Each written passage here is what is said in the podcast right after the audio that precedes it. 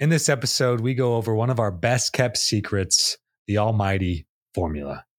Dive in to learn more and how it can help you and your team as you journey towards growth. You are listening to the Fifth Hammer Growth Podcast, where we help you find harmony in imperfection as you journey towards success in life and in business.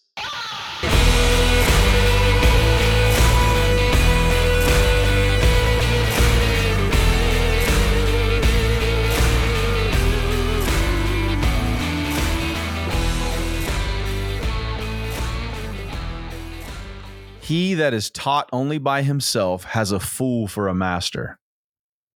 dude hmm. that is the truth that is so true here's the here's the other thing right socrates th- I, this is one of my favorite quotes anybody any fool can learn from his own mistakes it takes a wise man to learn from the mistakes of others Yeah. So what I love about that is it flies directly in the face of truth experienced is more impactful than truth told. that is so freaking real. So how, It's the it's the epitome though of two truths being two things can be true at the same time. and that's the Right. dichotomy of truth right? I mean what do you do when two things are true at the same time? What do you do when you're faced with the decision of two rights? Not the lesser wrong evil or the greater good but two right choices. Or two uh, oppo- what appear to be opposing beliefs that are that are uh, to me to me here's another one that kind of embodies this a little bit the golden rule and the platinum rule. They're kind of contradictory. They're mm-hmm. totally the, con- the golden rule is treat others how you want to be treated. Right. the platinum rule is treat others how they want to be treated. Those don't work. Well you can't do both at the same time but they both are valuable. In a broad context when you are just meeting people for the first time and just want to embody respect and like kindness in all interactions the golden rule is a fabulous application. But in an intimate relationship with a wife with a business partner with employees with people that you know well you should treat them how they want to be treated. Well that's the love languages. That's the personality test. That's like the Kolbe right? Yeah. but that's but that's a critical distinction is with the people you know well right? Because the the the environment that we live in today is everybody is saying you need to treat me the way i want to be treated mm-hmm.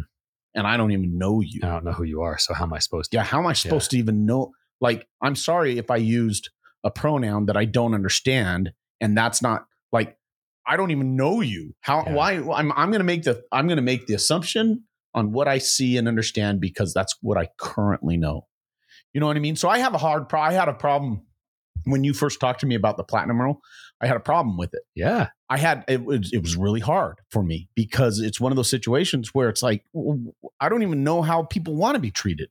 Yeah. Right? In a general sense, the golden rule works and is perfect and like just treat people the way that you want to be treated in the public facing Yep. like on everything. broader spectrum. And and so but when you brought the platinum rule to me, I was like, "Oh, hell no, dude. I don't freaking know. I'm not I, I did the same thing. You know what I mean? I did the It's same like- thing because for me, because mom, my mom raised us like on the golden rule. Yeah, so did Jesus. Yeah, yeah, yeah. I mean, and that that was like that was basically like my church was like little hand me down like lessons from that. But but to me, the golden rule isn't necessarily as as um, specific as treat people how you want to be treated, and then like these are the specific ways I want to be treated. It's more in the spirit of having the empathy and the compassion to be open to treating people how they want to be treated.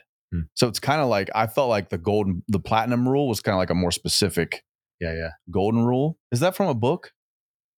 Uh, no. No, it's no. it's Spencer's. oh, did you come up with me. that? It's not me. No, I mean, I, I I thought about it, but I first called it something else, and then someone's like, "Oh no, that's the platinum rule." And then if you Google it, it gets pretty common, Okay. pretty known. but it, You, what but- were you about to say? But But I I- said, read that quote one more time.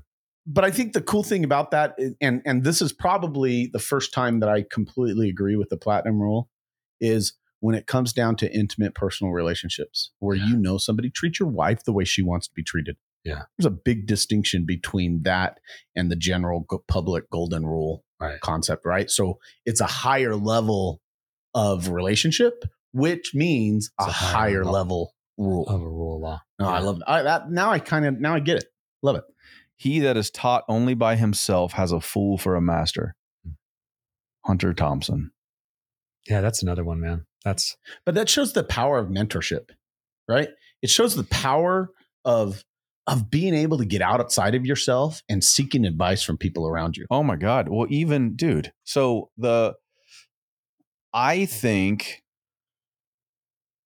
when we scaled microbe, I actually think I got a little dumber because because I thought I knew everything. And I went through this phase where every time I would see someone publish something about marketing, I would just roll my eyes because I was like, this is They don't I've s- We're a freaking fifty million dollar in like two years. They don't freaking know. Well, well, so some of it was that, but also, and I should I should like take a step back for a minute because I did seek a lot of counsel at Microbe. Like I did like Yeah. Clarity dot dot FM. I would talk to like Josh Elizetti and and I would talk to people to get advice. But like mm. those were people that I had assumed had done more than us, and they were where I wanted to go. But there's just like a general public of like marketing like folks that publish things that I just would roll my eyes. As I've stopped doing that, I've gotten smarter again, and Yeah. I've grown. As I've considered staying curious. as I've yes, I've stayed as I've stayed curious, I've considered, even though I've seen this a thousand times, have I ever actually tried to use it? Or have I really tested that before? Yeah. And uh, so I that that quote, uh, we were at Howie's, my son, we were at his like back to school night last night, and I saw that in his uh, English class. And I should have took a picture and texted you, but it reminded me of kind of what we're doing. And um, and then there was another one in his physics class that objects in motion have similar qualities when viewed from a common perspective. So when I drove through the drive-through this morning and the lady said I look like Ben Affleck, versus when I walk into a, a psych unit and a kid would tell me I look like Steve from Blue's Clues. Those were common perspectives. Yeah. so I was like, how can you get me more to the Affleck side? well, and it's funny because you said that the gal in, in the drive-through was like, "Oh yeah, we all think that." Yeah, right. Perspective, yeah, yeah, yeah. right, Right. which is which is interesting. But it's it's I think it's incredibly important for people to realize the the importance of mentorship, the importance of seeking advice, the importance importance of of looking outside of yourself for how you're doing. And here's the interesting thing: every there's been times that we've done this. In fact, we did this just the other day with uh, with a good with a good friend of ours, a, a partner of ours, Ariel. We sat down and we were trying to ask him questions about structure, business structure, and in, in a different environment that we haven't been in before, right? And he validated everything that we've been thinking about. Right. And so in in some cases, that mentorship just comes in validation, which Yes. implies confidence, which gives you the ability to move forward. And at the end of the day, it's always checking that assumption. Was your assumption right or was it wrong? Right. Or was it right, Right. and right? Sure. right at the same Sure. time i mean i remember when when when we were sitting around the table this is um, todd and i uh, in microbe and we were growing super fast it was probably it was right when we moved into the new pewter office and todd was like man i just i just want to talk to somebody who has been through this before who has seen massive scalable growth like we're experienced i just want to have a conversation with somebody just to be able to pick their brain and do it so you know who i turned to Glenn. Remember this? Yeah. I call in Glenn Anderson, who is a friend of the podcast, an amazing guy. The dude is freaking phenomenal. And I'm like, hey, Glenn, um, I'm like, Todd, like, who do you want to talk to? He's like, man, I, if we could talk to somebody at doTERRA, that would be phenomenal because they grew super fast. And I'm like, Glenn, Glenn, can you get us a conversation with like the CEO or one of the founders of doTERRA? And he's like, oh, hang on a second. Oh yeah, hey. Oh, by the way, uh, that's Glenn. How are you doing? How's your family? Everything cool? Oh yeah. Do you have a do you have a moment to talk to like my my my business partners that we're doing? Yeah, right now. Okay, cool. He opened the put it on speaker. We talked to the guy, of the CEO and the founders of doTERRA for an hour and a half about their scale, their growth, what they did, building buildings, everything that they turned to. And you know what the funny thing was after that call? We hung up. It was everybody cleared the room. It was just Todd and I. And he's like, they don't know any more than we do. Yeah. remember remember we would talk with CMOs Oh yeah. trying to like 80 million dollar company trying to figure out like cuz I had built and led teams before but not as fast as we had. So then we started talking to like just we would talk to CMOs and we would get off the off the call and and I remember Spencer and I would talk and be like, "Oh, they don't know. They're not even any further ahead than us. Yeah, in some cases, we had actually done more Yeah. and tested more Yeah. and thought about more than they had. So the validation piece, and we used to say that is, man, okay, if all you got out of that was validation that you're on the right track, that's great. That's great. It's great. And you know, I have this theory about deja vu. Have you ever experienced deja vu? Oh yeah. Okay, deja vu to me is is a spiritual moment, right? I believe I don't believe in predestination or or like we're or anything like our our path is writ, writ, written, um, but I believe that we have seen potential paths that could be our lives. Like before we came here, I believe that. Okay, so whether or not you do, I, I don't care. That's my belief. Um, but I believe that I believe that deja vu is a moment in time that you remember that you've seen this before from your pre-existence life. Hmm. So you have a glimpse. You've had a glimpse of where you're at. So for me, that we're in the right spot, the right time, at the right thing. I love that feeling of deja vu because it makes me feel like I'm doing the right thing. I'm in the right spot. And it's and it's kind of that it's kind of that validation that you get in life, personal life. That's just me personally, but at the same time, it's those moments of clarity with, that you have a chance to talk to individuals, and they're like, "This is exactly what you're doing." You know, I had a That's stupid. I'm kidding. I'm kidding. I just wanted to say that because you said you, you didn't care. yeah, but, you- but you No, know, what I no, mean? It's- no, I love it, It's yeah. just the confidence to know that you're on the right track. Yeah, no, I, I love it. Because I sometimes I'll the do that too. It's the It's- validation. I'll have deja vu and I'll go and I'll have that same thought. It's that's fun. yeah. Yeah, yeah. You know, the other side of this is I had a just a, an experience this last um, couple of weeks. I, I have a, a good friend of mine who was going through some um, struggles in the organizational structure of his company. He's he's he's an owner um, of a of a, a he's a dentist, and you know most dentists own their prac- practice, or they've bought into a dental practice that the guy's retiring, and they've kind of expanded and they're they're doing a few other things um, over the last couple of months he there's been this situation that has come where he has been feeling like he's been being pushed out and he didn't know what to do and it's been affecting himself it's been affecting his family it's been affecting just overall like when you're in a situation where you feel helpless that's the here's the problem is is that we as men don't like to ask for help Absolutely. because we think we can do this ourselves. Yep. Right. So he confide he he he had he had a conversation with another friend of ours, and it was he didn't. Every, not everything was told to me, but it was like, hey, you should call Kyle. So I was thinking about him, and I had this thought back again. Just yeah, you need to follow up on this. So I called him. He came over to my house. We started talking. Um, I have enough experience looking over um, operating agreements and from just to be able to truly understand them, right? And so I said, just send me your operating agreement. Let me take a look at it. And I went through his operating agreement, and man, I just I gave him like a three page summary of my thoughts on his operating agreement, and he was like, "Oh my gosh, I have options." Oh my gosh, I'm protected. Oh my gosh, this is. And his wife texted my wife and was like, "This is the happiest that I've seen Kyle in over two months." he is all the stress is gone he has direction he knows where things are going so there's another situation where where being where validation not only validation came but also direction came Yeah. and that's what's the beauty about about Learning from others. relying on Yeah, others mentors. And speaking of validation and focus and direction, you guys did that for me when you embraced the formula. Yeah well, and you also provided direction through the formula, Sure. right? So let's jump in. What's the formula, Dave? Man, it was a good seg. That was a beautiful say. So, yeah. Well, so I got this from Drew Sanocki. He's in he's an OG e-commerce. I mean, you guys, if if you're in e-commerce now, you, I mean, he kind of disappeared for a little while. So I thought it's kind of funny because I thought he was like my best kept secret. Like I knew about this guy and nobody else really did.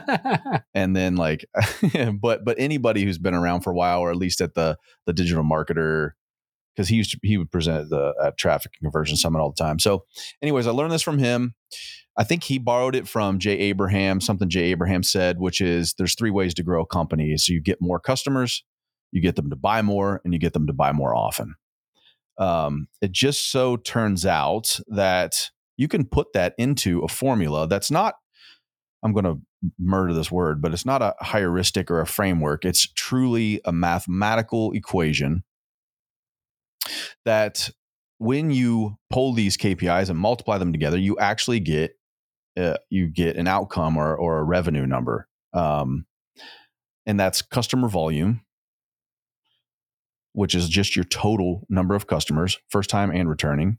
You've got AOV, which is your average order value, and yeah, we can get into how valuable that metric is but for this scenario it's it's it's valuable and then buyer frequency which is essentially a function of your total orders divided by your total customers and you'll get if you do that you'll get a number like between 1.2 and two and a half depending on your industry you know if you're we're going to focus on consumer health so you're you're and if you're selling supplements you're probably in that two two and a half range the thing I loved about it so much was, and the reason why it stuck with me is, is working in in a startup environment. You have a, and you're just trying to get momentum. There are a lot of times you just want to do everything. You think you need to do everything, and in some some cases that's true. You need to do a lot of things simultaneously, but it needs to be mapped to some kind of focus or some kind of target that target that's actually going to grow your business and I just found this is the best way. Like, so th- this formula, just to be clear, it's not a forecasting tool. It's not going to get you to profit. Um, if anything, the, the the biggest thing that I loved about it is it's a simple way to to provide clarity of action. Yeah, and direction and direction team, to the team. Right. Yeah. So in up and in, down the chain of command. Up and down the chain of command. So in a you know there are other formulas out there like Taylor Holiday of Common Thread Collective has one that kind of uh, subtracts uh, variable costs and gets you to a contribution margin number, which is really good for for forecasting and profitable growth. I've seen other ones for different reasons, but I just, you know, for for all of its simplicity, we scaled a business from 5 to 50 million on the back of this formula. Of course, a lot of other things happened, mm-hmm. uh, but it was just a great way. Like uh, we could, Ryan could, as the CEO, could give me a revenue number, and then I could reverse engineer through buyer frequency, AOV, and customer volume the exact targets we would have to hit to get that revenue number. And then when I put that up on a board, my team would know the exact tactics they had to execute against to hit those targets. So we would just come together, throw the targets on the board, and then boom, everybody was off to the races. So it's really great for focus, but it's also really great for a high growth scenario where you need to be agile yeah and move quickly well thing- and auto- autonomous right autonomy has kind yeah. of become a, a, a, buzzword or a, a value for a lot of employees right? Yeah. And if you want to create an autonomous team that feels like they are empowered to tactically do what they feel is best, this type of guidance and direction through the formula in a marketing scenario allows them like, hey, here's the big target. You need to hit that. How you go about that is up to you. Yeah. Right. But if you don't want that, like if you want to be able to say, no, you need to send this many emails and it needs to be in this structure and in this fashion, then maybe that's not the best. Yep.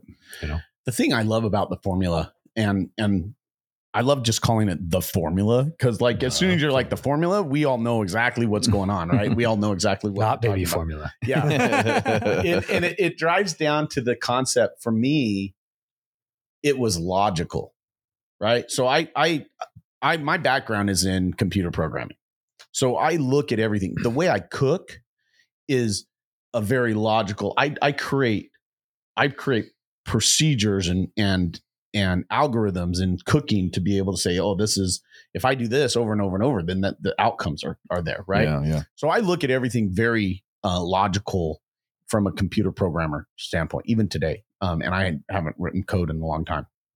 Um, but the thing that I loved about the formula is it was so logical. It was it was simple, straightforward because and the challenge is and and here's for for CEOs that are that are listening to this um, most CEOs that are operational CEOs don't understand marketing at all. They don't understand marketing. And so for them, marketing's a black hole. For them, they don't even want to go talk to the marketing people because they're all like the creative ones and I don't even know what they're saying or talking sure. about. Yeah. Right. Um, but it comes down to an idea where this formula created a, a, a strategic roadmap of clarity when it came to the marketing efforts of the team. Because you could come to me and and dude, when was like when was the most predominant um time that we used the formula with an outcome. You remember? You know which one I'm talking? I'm talking about like uh what was it black friday or like no it was Oh. the end of the end of the year or i'm like yeah we're gonna do five million Yeah, yeah, yeah. you know what i mean Yeah, yeah. and you're like looking at the beginning of the month and you're like what we're like we're not even gonna come close to five million yeah we're gonna hit five million it's like go do it we're gonna hit five million this month right now go do it Yeah. you know and I remember the first time you said we were going to hit a million. I was like, no way. And Yeah. We did. yeah you know you're like we're not gonna do that but what did you do you plug it into the formula Yeah. because here's the deal you gave me the formula so i could be like this back i could you know i could solve for y in the formula i could be like oh here's what we need to do in order to hit it Yeah. and we got it and it's interesting because customer volume and these these formula the formula becomes levers Yes. right and we talked about the levers of the formula all the time Yep. the formula becomes levers Yep. levers if i want to increase revenue i can pull one of these three formulas if our average order volume is is pretty solid because once you get to a point in your company unless you add more products or create specials or more op- like increase your value ladder you're not going to you're not going to really impact your average order volume unless you drop a sell or something that gets people to buy more right then Yeah. Yeah. you know what i mean Absolutely. buyer frequency kind of levels off. Um, and and one way to affect buyer frequency is you do comeback campaigns, Mhm. right? You you you you retarget campaigns. You look at people that haven't purchased in 30, 60, and 90 days, and you get them to come back to buy. So buyer frequency is one that's that's a pretty steady understanding, and you can create flows and structures to be able to manage that. But the one that has the most impact, I believe, and correct me if I'm wrong, is your customer volume. Because it's the fish in the sea. The- you know, you could go out and find more people to sell to. And that's the one that that's the biggest lever that you can pull, especially early on in the startup stage. And that's what we were doing over and over and over. Is we were we were using the the the media strength of the company to keep people buying, to keep people buying, to inc- to to keep their average order volume at a steady level. But it was the constant churn of new customers, new customers into the ecosystem. I remember. go ahead. No, why why I fell in with the formula, fell in love with the formula was, um, to me, not only is it a great tool for leading a marketing team and providing clarity and direction, but it's a simplified um, tool to also look at the most cri- like critical and important functions of a business. So at the time that you introduced it to me, you know, I had come out of a season where I had studied Alex Charfen's Billionaire Code, and he talks about five, you know, core functions of a business that happen across basically a, a customer's, you know, sales cycle or sales journey. I had just finished learning about Joey Coleman's eight phases of a customer, you know, journey, and realized like people call them all sorts of different things. They make it, they make them eight phases, they make them five steps, they make them whatever they want, but it all comes down to these three which is the formula acquisition, conversion, and retention. Mhm. You can blow that out into eight. You can summarize it back down into three, but it's all the same. You need to get more people to buy, get them to buy more, and get them to buy more often. when I and and the the simplicity of it is is in there, there's value in how straightforward it is. I think Yeah. you know, like I, I remember um, some of my team struggled after we left. They some of my team struggled to find um, uh, jobs at first because retention became a really kind of like a big buzzword in ecom. Uh, I came from a world where it was called life cycle.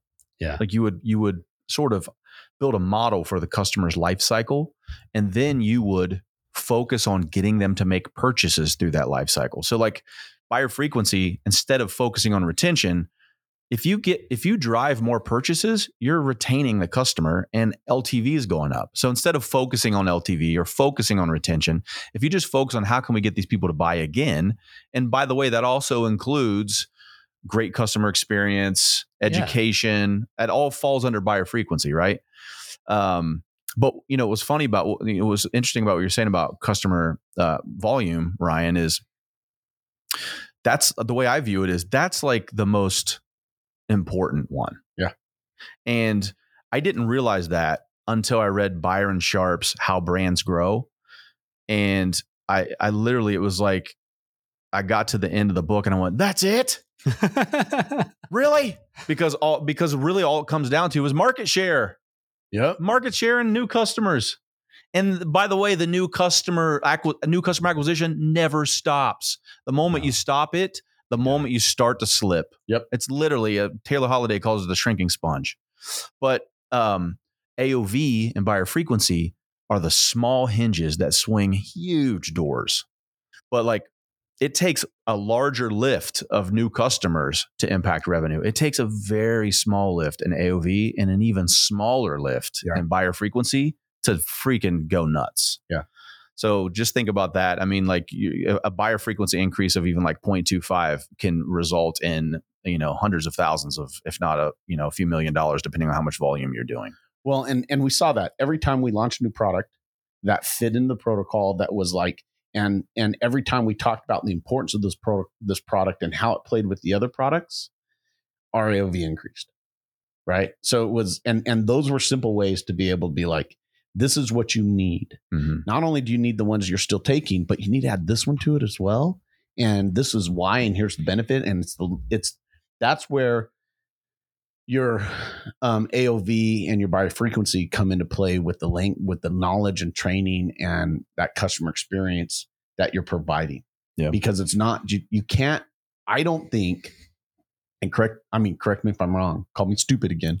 But I don't think I don't think that you can just market your way into AOV and buyer frequency. No. I think I think you have to experience your way into that. Oh, that's interesting. Does that make sense? yeah. You have to build the experience for the customer that will increase those two levers. And like you said, the impact of those small movements have huge outcomes. Yeah, I would say that's definitely the more sustainable way. You can engineer it by like for example, if you if you look at uh like customer cohorts and you notice that customer A has a higher AOV um, or or even a higher LTV if they buy product uh like the, this one product first or even a bundle first Yeah. or for example um, this was very counterintuitive for me. We had a pretty significant L- uh, AOV and LTV off of a f- like just a free trial Yeah. product.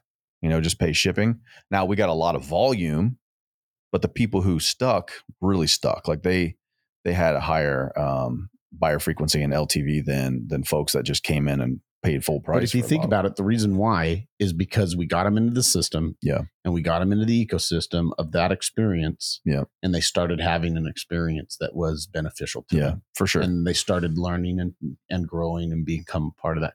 I, I, I think it's that experience. The last two in that quadrant are more experience driven than market driven, marketing driven. Yeah. Like your, your acquisition, no matter what you call it, um, whether it's how brands grow or red red ocean blue ocean or whatever it is it's finding those customers building market share and and it's it's acquisition and it's acquisition and keeping them Yeah. acquisition and keeping them Yep. Yeah. Yeah. And that that really speaks to, you know, one of the reasons I joined the company when I did is uh freaking AOV was like almost 200 on the direct consumer side. And it's not because you guys were running uh like direct response, you know, offers and Yeah. big bundles. Like it was just straight up education and experience and community in a great category. yeah Yeah. and that's yeah and that I, I i believe that's really critical to understanding your the activities of the company can be broken down into the formula so easily and and like you said from a tactical standpoint letting the team know here's what we're going to do you can you can justify the tactical as- aspects of marketing um, both direct and indirect we'll call like the education and indirect marketing Yeah. structures But right you can even tie more, right? Like you can tie operations and support and stuff because that's all part of frequency. That's all part of retention, right? You're talking about the experience, like it fits in that, and The that's what I mean. You can get. you Yeah. can explode that out into so many functions, but it just starts in simple, so simple. Like That's why I, I told Braden still. Um, you're, so Braden was our, our one of our producers on the podcast, and he's Ryan's son. He was our head of customer support at Microbe. He'll tell me all the time. He'll he never he'll, he never forgot when I told him that customer service at Microbe was a cheat code because I saw it as like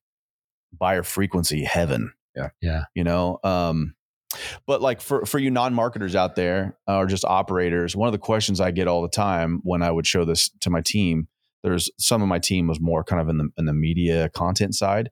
They would say, "Okay, well, we see these targets. Um, now what? Uh, what what do you mean? Like if if we have to increase customer volume by thirty percent, what do we do?" Um, my But- team joked that they were going to create a drinking game out of that. Um, every time I said the formula because I said it so much. but it unifies. It's it, not only that, but it unifies effort, right? And that's the thing that the the challenge in building a team in in in rapid growth is the ability to bring people together under a unified banner. Yes. And please, can we pull that as a pull quote? Because honestly, that's what I was trying. That's what I loved about it so much. Yeah. It was the simplicity, but the unif- the way you can unify a team around a singular, like not, I mean, I know it's multiple metrics, but like one of the ultimate unlocks in, in, in growth is identifying a singular metric that everybody can get their head around. And I don't think revenue is necessarily the way to do it. Like one of the ways we did it company wide was lives touched. Yeah. Yeah. Right. Like everybody can get around Yeah. that. Yeah. And the marketing team, everybody could get around this formula. Um, so yeah, I- But not only great. the marketing team, the executive team. that's true. right? It, it's a banner that everybody can get behind, and that banner creates unity, and that unity is what establishes culture. And as you're growing in a rapidly um, in in in a company that's just skyrocketing, and you hire hundred people in a single year, Yeah. you have to have unity wrapped around something. And and and hopefully you have multiple things that they can come together on, like you were talking about Lives Touch, the our our our owner influencers behind Jay and Todd, um, everything that we talked about. But that formula was a banner because they knew that every time your team knew, and I knew, and others knew that every time the marketing team was coming together, you were going to outline the formula and you were going to talk about it and tactics and everything. So people knew already what the meeting was going to be about before it even started. Yeah. And it creates unity around a central banner Yeah. and it's an easy one to do guys if you're out there trying to figure out and i love this if you're out there trying to figure out how do i bring my team together how do i how do i help bring the the collaboration between social and creative and content and communications and everything implement something like the formula and it's an easy one to do on our side because it does it it it, targets a revenue structure but not everybody wants to be like not everybody wants to focus on the the revenue. They want to focus on their lever that they're pulling, and then they can see how they interact with the with the rest of the group. Yeah. Yeah. So, so I, you know, I, I, I guess to wrap it up, like we'll, we'll put some resources in the show notes. There are even some sub metrics of those levers that you will focus on to impact those metrics. So you've got like your overarching formula, and then you've got what I call KPIs that drive the lever, and then you've got tactics that you impact against that you execute against the KPIs. So, for example, customer volume within customer volume, you've got returning buyers and first time buyers. To really drive up customer volume, you're focusing on returning buyers. We're not forgetting about, I'm, I'm sorry, first time buyers. We're not forgetting about returning, but first time buyers is what really impacts that. And under AOV, how do you impact AOV? You look at the mode. You look at the most frequently occurring order value. And surprise, surprise, it's probably going to be about half of what your AOV is. Hmm. Um, and then buyer frequency, you're just looking at orders. So, and returning customers. So, those are just some some ways to think about it. Yeah, and also reach out. I mean, if this is something you want to go deeper with on us, um, w- reach out to us and let us know. I we'd love to we'd love to get on a call. We'd love to jump on a Zoom. We'd love to send you anything that you want because I think that this this formula and understanding the concept behind this formula can be impactful to any company anywhere at any time, whether you're brick and mortar, where you're e-com, wh- whatever you are, um, it has impact. So if if you want more information, don't hesitate to reach out. We'd love to help.